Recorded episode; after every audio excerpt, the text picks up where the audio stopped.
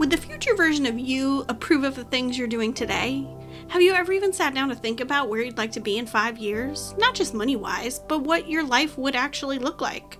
What do you want it to look like? Phoebe Gavin and I are diving into how you can make decisions today that will help you get closer to where you want to be tomorrow.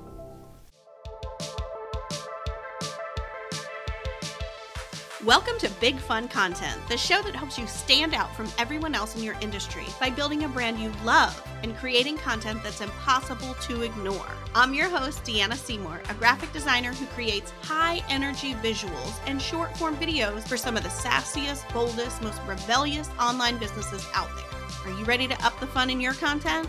Let's get started.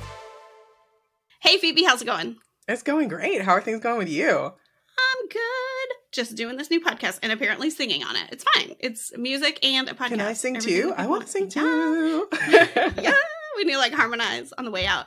Bye. Just kidding. Okay. Let's dive into today's topic. I want to talk about work, life balance, and jerky bosses. Yes. Okay. So, two of my very favorite topics. One that I love talking about, one that I wish I didn't have to talk about as much. Yes. Okay. And so before people listening are like, Deanna, what your podcast doesn't cater to like we're all working for ourselves. So why are you talking about jerky bosses? And before you turn off this episode, I want you to think about the fact that you are your own boss. And we're going to talk about are you being a jerk to yourself? Like we need to talk about your working conditions as a solopreneur where you're both the boss and the employee. So that's Absolutely. why Phoebe's here today.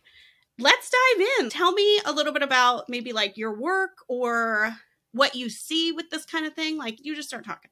Okay, so my professional background is in journalism, and I was a newsroom leader for the last five years. And I spent a lot of time both in my function, which was more of a marketing function in news, and then also because I just care about it, spending time digging into what makes our employees do their best work what makes them excited about the work that they do so that they show up and do their best work.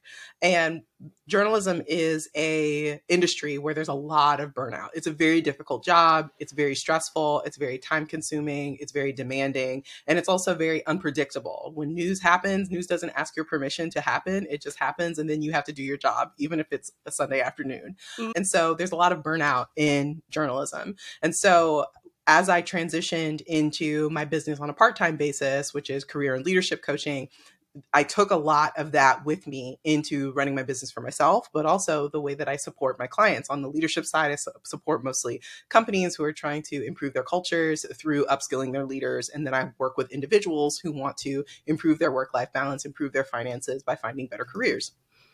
And this idea of really investing in your understanding of work life balance and building habits that allow you to achieve work life balance really hit me front and center once I stepped into my business full time, when I stepped away from it being a side hustle and stepped into it being full time, because there were constraints on both sides the full time job and the part time side hustle, because they all had to fit into a week. But when I was working just for myself and I didn't have that constraint anymore, all of a sudden I had to take my own medicine and really think about like, what does work life balance look for me, look like for me as a solopreneur now that I'm responsible for making those decisions and there are no constraints on my time. I could work mm. 100% of the time if I decided to do so. So, what does work life balance look like for me? Did you find yourself doing that? I mean, it's hard for me to turn off my entrepreneur brain, like, because I'm just still thinking and it's yeah and in the beginning like that first six months of being full-time there's kind of no way around that because there's so much infrastructure to build and you need to get to a point you need to scale as quickly as possible to a point where you have a full-time income and you can actually pay all of your bills consistently. And so in that first six months you know i kind of give everyone a pass and i had to give myself a pass as well that like mm-hmm. you're going to work all the time because you kind of have to. But it should be in service of not doing that anymore versus that being the perpetual state that even once you hit that break even point once once you hit that profitability point, you're still working 100 hours a week. Like the purpose of that grind and that sprint in the beginning should be in service of creating the kind of lifestyle that is aligned with your personal definition of work life balance. Ooh, I love that because I feel like a lot of people talk about anti hustle or like building this business. And sometimes I'm like, well, sometimes I do have to hustle. If you're making a new offer and you really want to get it out in the world, you might have a busy week or two or something. So I like the idea. What did you just call it? A sprint, but then you're done. It's not like you're running a whole marathon at the sprint level. Uh, you need to know how long is this going to be? When is this going to be over? And I like that you said in service of that after this point, like I'm doing this work to.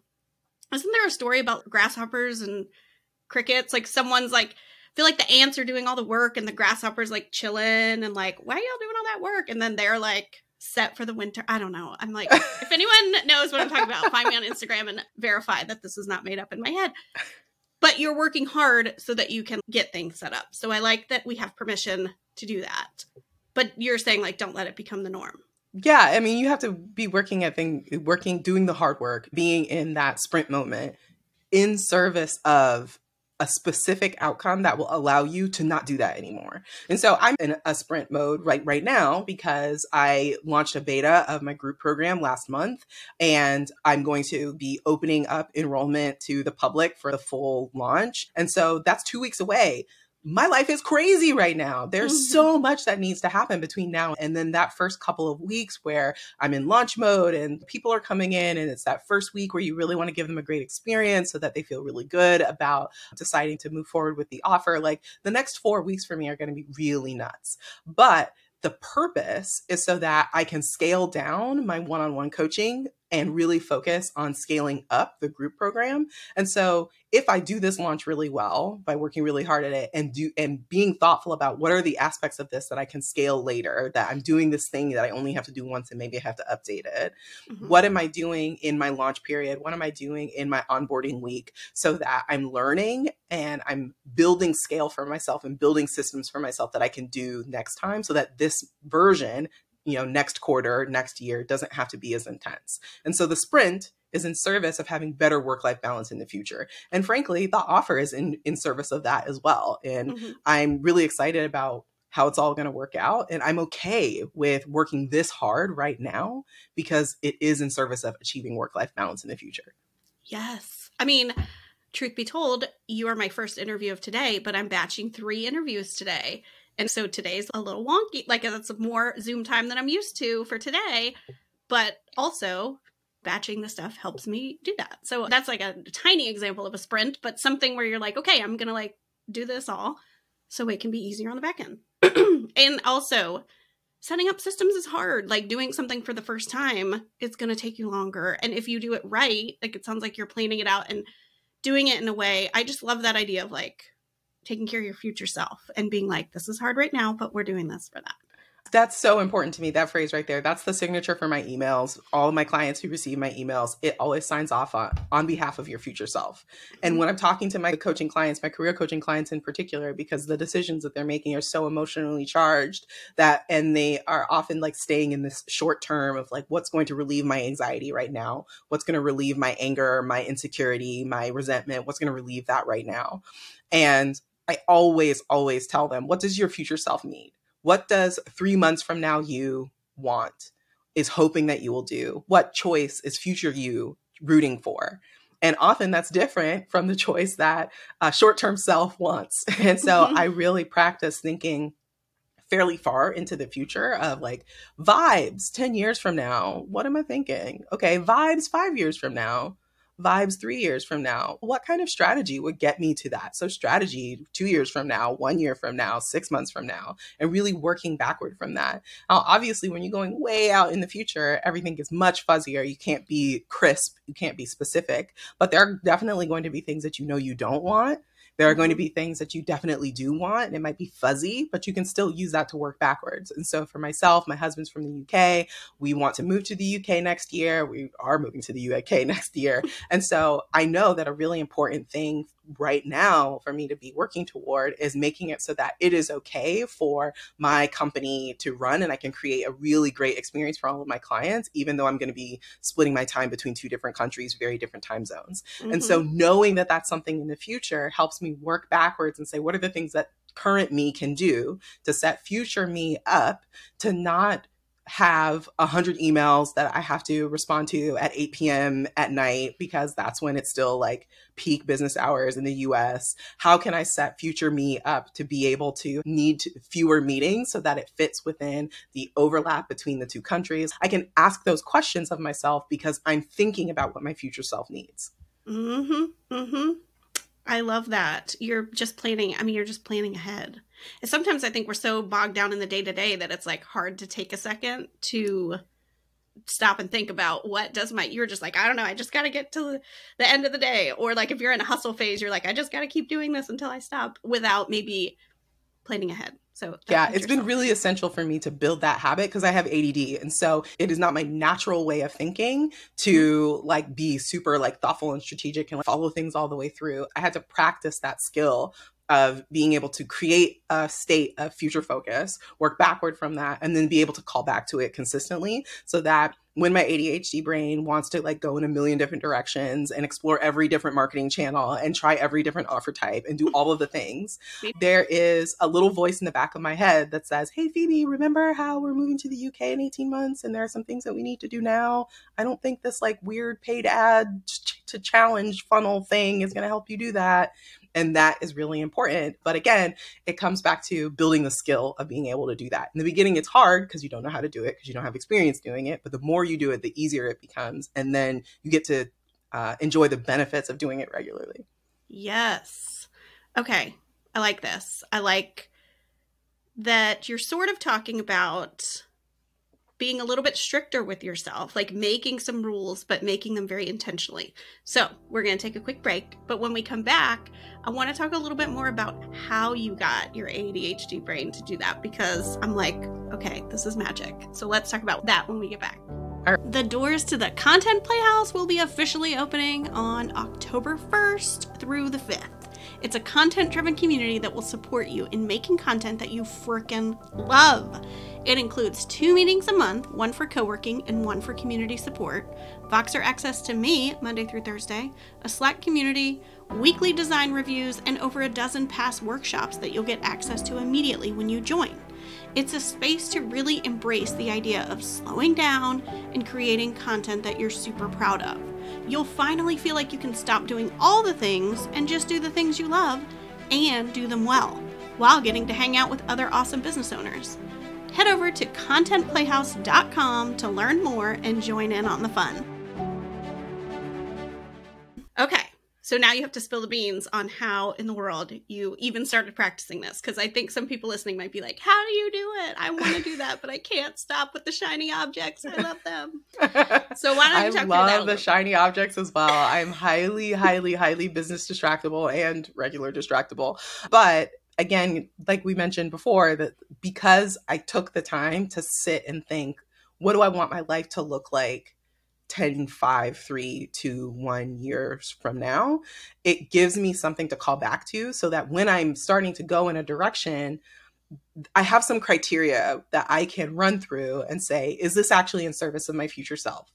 And sometimes it's like, yes, it is in service of my future self, but I just don't have the capacity to do it and the thing I already started at the same time. Or no, it's interesting, but it's not in the interest of my future self at this time.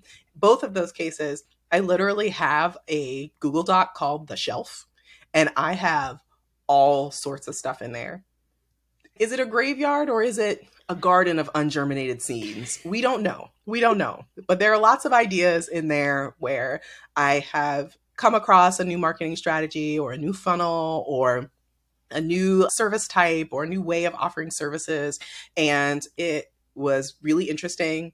And I got distracted for a moment and I ran it through my criteria and realized I don't have the capacity to do this and the thing that I already am doing at the same time or this is not in the interest of my future self right now, I can put it over there and I can come back to it if I need to. And I do go back to the shelf uh, often. I brought Voxer coaching into my one on one coaching services a few months ago, and that's because I heard of it, knew I didn't have time for it, realized that it was a worthy experiment later on down the line and I pulled it off the shelf. And so knowing that like the shelf is not the dungeon where like all of the ideas have to like be in prison. It yeah. is a place, it's just a storage place. It's idea Tupperware. I can bring it out anytime. it makes it easier not to mourn what could have been possible if I would have gone down that path because the path is still available to me. Yeah. And again, it's a skill.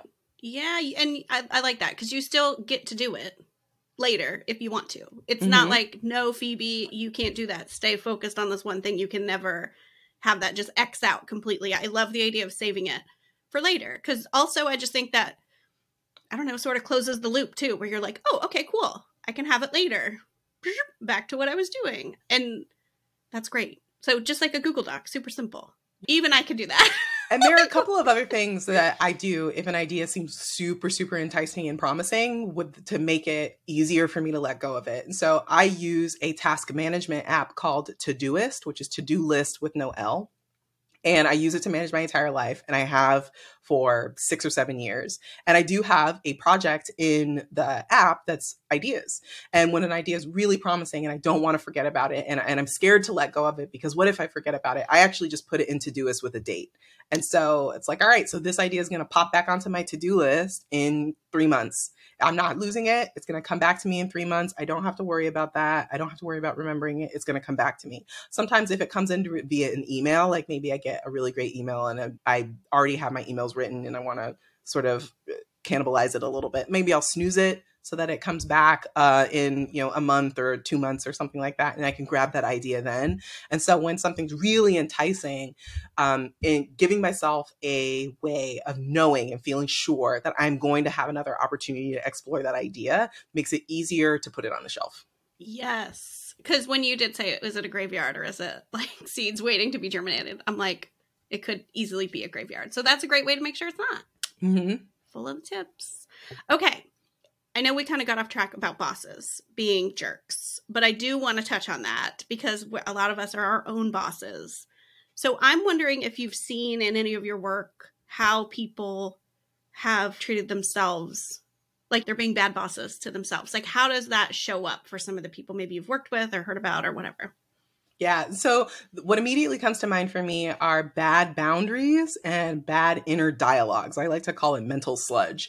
If you have a lot of mental sludge, you're doing a lot of comparison, you're stuck in indecision, you're highly distractible, like that mental sludge keeps you from operating at your best level because, especially if there's a lot of self criticism and comparison, you are always occupying insecurity and you're never actually satisfied with what you are able to accomplish. You never have a moment where you're proud of how far you've come and everything that you've accomplished because wherever you are in your business, you're further along from when you started. But a lot of times we can get stuck in mental sludge in comparing ourselves to lots of other people. For me, the solution to comparison again goes back to that future pacing, knowing that like the business that I want to have as a coach, I don't want Tony Robbins' $600 million business where he has like 200 and something employees. I don't want that. And so knowing that that's not what I want makes it really easy for me to recognize when I am comparing myself to someone who has a life I don't want. And it's like, yes, their life is very shiny, but I don't want all of the shiny things. I only want some of the shiny things. and I find that to be really helpful with like comparisonitis. And with my career coaching clients, that's something that we deal with all the time because they see their friends and their family members and their coworkers on Instagram doing crazy stuff, on LinkedIn doing crazy stuff. And it's like, oh, well, I'm not doing as crazy of things. Well, comparison is going to keep you from taking action to help you move forward because you're going to feel like you're unworthy of it. And I think that that is a way that entrepreneurs can really get in their own heads and feel like they are not worthy of the business that they want to build for themselves or get caught up in business goals that aren't actually a good fit for them and what is going to make them feel the most healthy and happy and balanced. Mm, hmm I feel this a lot with people who are like making a bunch of money, like you just said, like Tony Robbins. And I'm like, do I need a bunch of money? But I'm like, oh wait, I've already sat down with my partner and we've mapped out like what, how much do we need? And it's not like a huge number that's gonna like, not that I would ever use it in my marketing anyways, but you know what I mean? I feel like people can sometimes be like, oh, you're not dreaming big enough. And I'm like, well, actually, it's just really based in logic and like what we need and what our mortgage is and saving for kids' college. Like, it's actually just numbers. And yeah. I don't need a billion dollars. So I don't want to build a business with a million team members, like you said. That's not like I know a lot of people who do what I do go on to build an agency. And for me, that's like changing from being a teacher to an administrator. I'm like, yeah. no, I like making, I like doing design work. I don't want to build this empire where I just manage all the people and everybody else does the stuff. I'm like, I like chilling in my room and making the designs. Like, this is working. I'm making good money not to my goal yet, but it's not that far off. And people are just like, wait, what? You don't want to like build and build and build until you can't build anymore? And I'm like, no, no, thank you. like, I'm pretty happy. I want to be at the bus stop, you know, at three o'clock to get my kid, which is like is part of what you're talking important. about. That is so Yeah. important. I, I can't remember where I got this from, but the difference between building a lifestyle business versus building an enterprise is what you're optimizing for. If you're building a lifestyle business, the purpose of the business is facilitate the lifestyle that you want to have for yourself and your loved ones. And you explicitly are not trying to build a gigantic business. So you have to optimize for efficiency and flexibility because in general with a lifestyle business the thing that you want is financial flexibility time flexibility location flexibility and you want to be able to achieve those things without having to hire a bunch of people. And so you need to be able to achieve them efficiently. And so the way that you're going to solve business problems and also solve problems for your customers is going to be different than if you're trying to build an enterprise where you're trying to optimize for your goal is growth growth growth growth growth and so you're trying to optimize for scale and being able to delegate and so when you successfully achieve a lifestyle business, you're still an owner operator. Like you are in the business, doing the business, solving the problems for the customers. But when you successfully build an enterprise, you become an owner coordinator. You're not solving the problems for the customer. You are coordinating all of the work that solves the problems for the customer. And there's nothing right or wrong about either of those. There are some people that suit one uh, side of the house better than the other. But if you end up on the wrong side, you're going to be really unhappy. If you build a lifestyle business and you aspire to growth, you're going to feel really unfulfilled. If you build an enterprise and you really want a lifestyle business, you're going to feel stuck and overwhelmed and and stagnant and disconnected. And so knowing what you're trying to build and focusing on building toward that and ignoring all the people who are successfully or unsuccessfully building a thing that you don't want is a really important way to reframe out of comparisonitis. Oh my gosh. So everything you're saying, I'm just like, okay, this is the golden thread through it. You have to get super clear on what you want. Like your future self, like everything you like basically everything you're going back to is like the comparisonitis stops when you know what you want. Like you can plan for your future self when you know what you want. You can build the business you want when you actually know what you want.